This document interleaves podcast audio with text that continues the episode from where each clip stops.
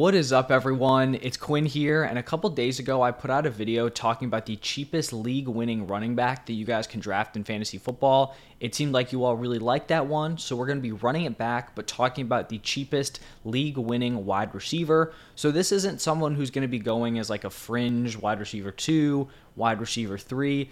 This is someone who's going to be going right outside the top 12 wide receivers, but I think they have high end wide receiver one upside. I think this is someone that you can have on your team as your second, maybe even third wide receiver if you go super wide receiver heavy, but they have the opportunity to be a top five, top three wide receiver when we're looking back at it at the end of the season.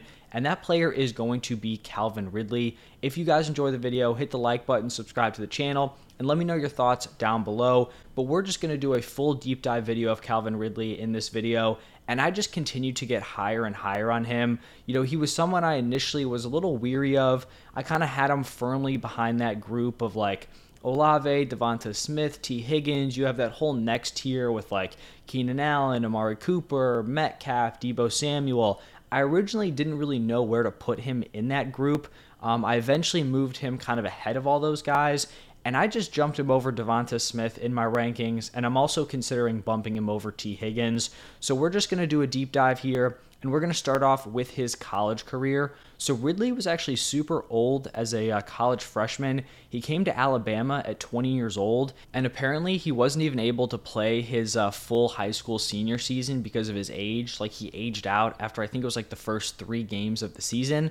But once Ridley got to Alabama, he impressed right away. As a freshman, caught 89 passes for 1,045 receiving yards and seven touchdowns in 15 games. He was the team's clear wide receiver one as a freshman, which obviously is impressive. Then he ended up taking a little bit of a step back his sophomore season, played in 15 games again, caught 72 passes for 769 yards and seven touchdowns, but was actually outproduced by ArDarius Stewart, who uh, you know put up more receiving yards than him, but also played in I believe three fewer games. So a little bit of a step back. But then he put together a really strong junior season on a less pass heavy offense uh, 63 receptions for 967 yards and five touchdowns, and he was the team's leading receiver by 703 yards.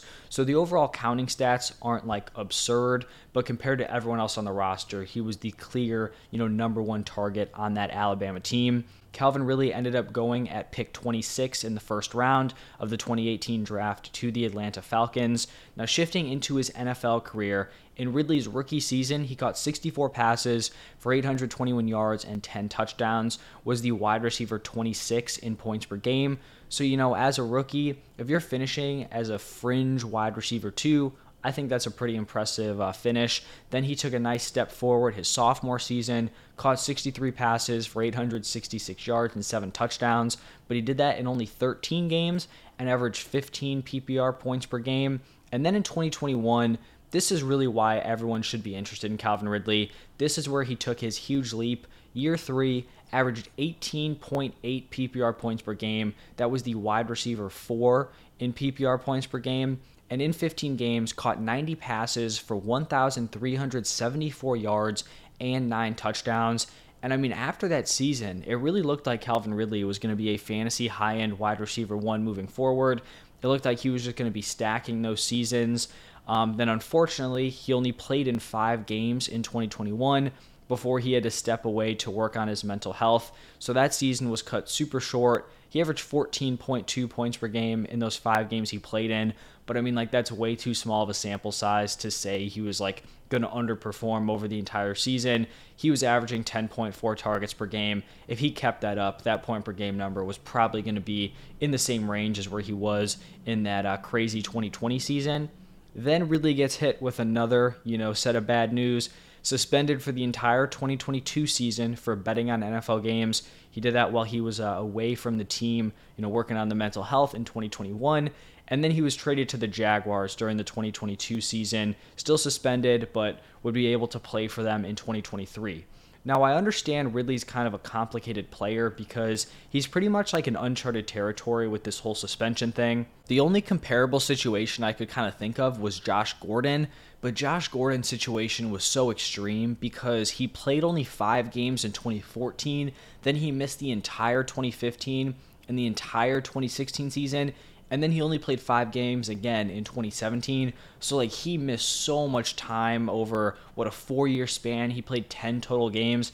I just don't really think we can compare that to one five year or one five game season and then missing a full season. Like, I think those are just two different things. So, Ridley, you know, it's kind of tough because he had the great season. Then he had the season where he only played five games. Now he just missed an entire year. So, what type of player are we going to be getting with him, you know, coming back here in 2023? But now moving into what I'm expecting out of Calvin Ridley. Ridley, in my opinion, is slotted in to be the clear cut Jaguars wide receiver one. We saw Trevor Lawrence take a huge jump from year one to year two with the change in coaching staff and then the additions of uh, Christian Kirk and Evan Engram. I just think naturally, as a player heading into year three, Trevor Lawrence is lined up to take another leap but now I think he has actually a true elite wide receiver one. I think Christian Kirk is a really nice wide receiver, but I don't think he's like a top tier number one option for a team. I think he's a really nice wide receiver too, but I think Calvin Ridley is that number one option. We saw the jumps that guys like Josh Allen, Jalen Hurts, Tua last season. Like these guys took massive jumps once they got their guys. Allen three years ago with Diggs.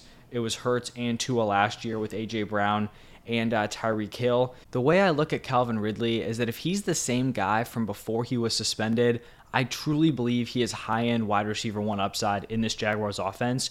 And even if he regresses, like even if he takes a slight step back from what we saw in 2020, I still think he can be like a fringe wide receiver one, back end wide receiver one on the season. Obviously, we don't want to put too much stock into like training camp, um, you know, reports but the reports for Calvin Ridley have been very positive. I'm sure you all have seen the video um, of him and Zay Jones running back to back routes where Zay Jones, who's not a slow wide receiver, looks like he's running in mud, and then Calvin Ridley just like zips by him, you know, on like the next route. Um, so I do think Calvin Ridley is in a good spot here if he can just retain what he was prior to his shortened season and then his suspension. So this is where uh, Calvin Ridley is being drafted on different platforms. So I've got Underdog, ESPN, Sleeper, and Yahoo. He's going by far the earliest on Underdog. He's like a mid third round pick, wide receiver 16.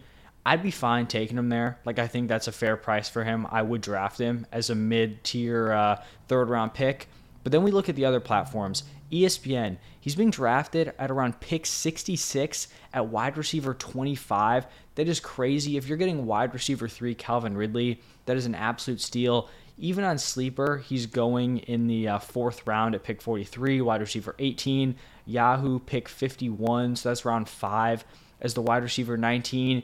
You combine those four platforms, his average ADP is like the 4 5 turn. I would draft him at any of those prices, but ESPN, Sleeper, Yahoo, those would just be like smash draft picks for me if I was able to get him at those spots. And I talked about at the beginning of the video that I was considering, um, you know, moving him ahead of Tee Higgins. I had already kind of moved him ahead of Devonta Smith. It's just that when I look at those guys, I think Calvin Ridley may be a little risky. Like, I'm not going to deny there's some risk just given the fact that we haven't seen him play in a full season. And then even the year before that, it was a very limited sample size. We don't know exactly what he's going to look like, but I still think I'm willing to take that risk just because the ceiling is so much higher than Tee Higgins or Devonta Smith, right? If Calvin really is that same dude paired with Trevor Lawrence on what I think is going to be one of the better offenses in the NFL, he can give you 18, 19, maybe even 20 plus points per game. You look at Devonta Smith, Tee Higgins, these guys are wide receiver twos, you know, on their own offenses. If we're being honest, you probably won't even have to make that call between like Tee Higgins, Devonta Smith, Calvin Ridley, because their ADPs are so far apart. Like you may be able to go back to back rounds three, four, get Higgins or Smith in round three, snag Calvin Ridley in round four. But I'm just trying to kind of put into perspective how high I am on Calvin Ridley. I'm someone who wants those upside picks. So I don't really want to be drafting Higgins or Smith um, to be like fringe wide receiver ones if I'm drafting them as fringe wide receiver ones. And once again, this is not anti Tee Higgins or Devonta Smith. I'm actually totally fine with them at their prices. It's just that if I have the opportunity to get a Calvin Ridley who can, I truly believe, like win your league, you get him in round four, round five, he turns into a high end wide receiver one that is going to give you a huge leg up over the rest of your league mates. So that is why I'm so in on Calvin Ridley. I acknowledge the risk, but I am willing to take a swing on him. So, how are you guys feeling about Calvin Ridley? Are you in on him for this season? Or is the risk too much? Let me know down below. If you stayed all the way until the end, thank you. I appreciate it. Hit that like button, subscribe to the channel. Thank you all for stopping by, and I will see you in the next one.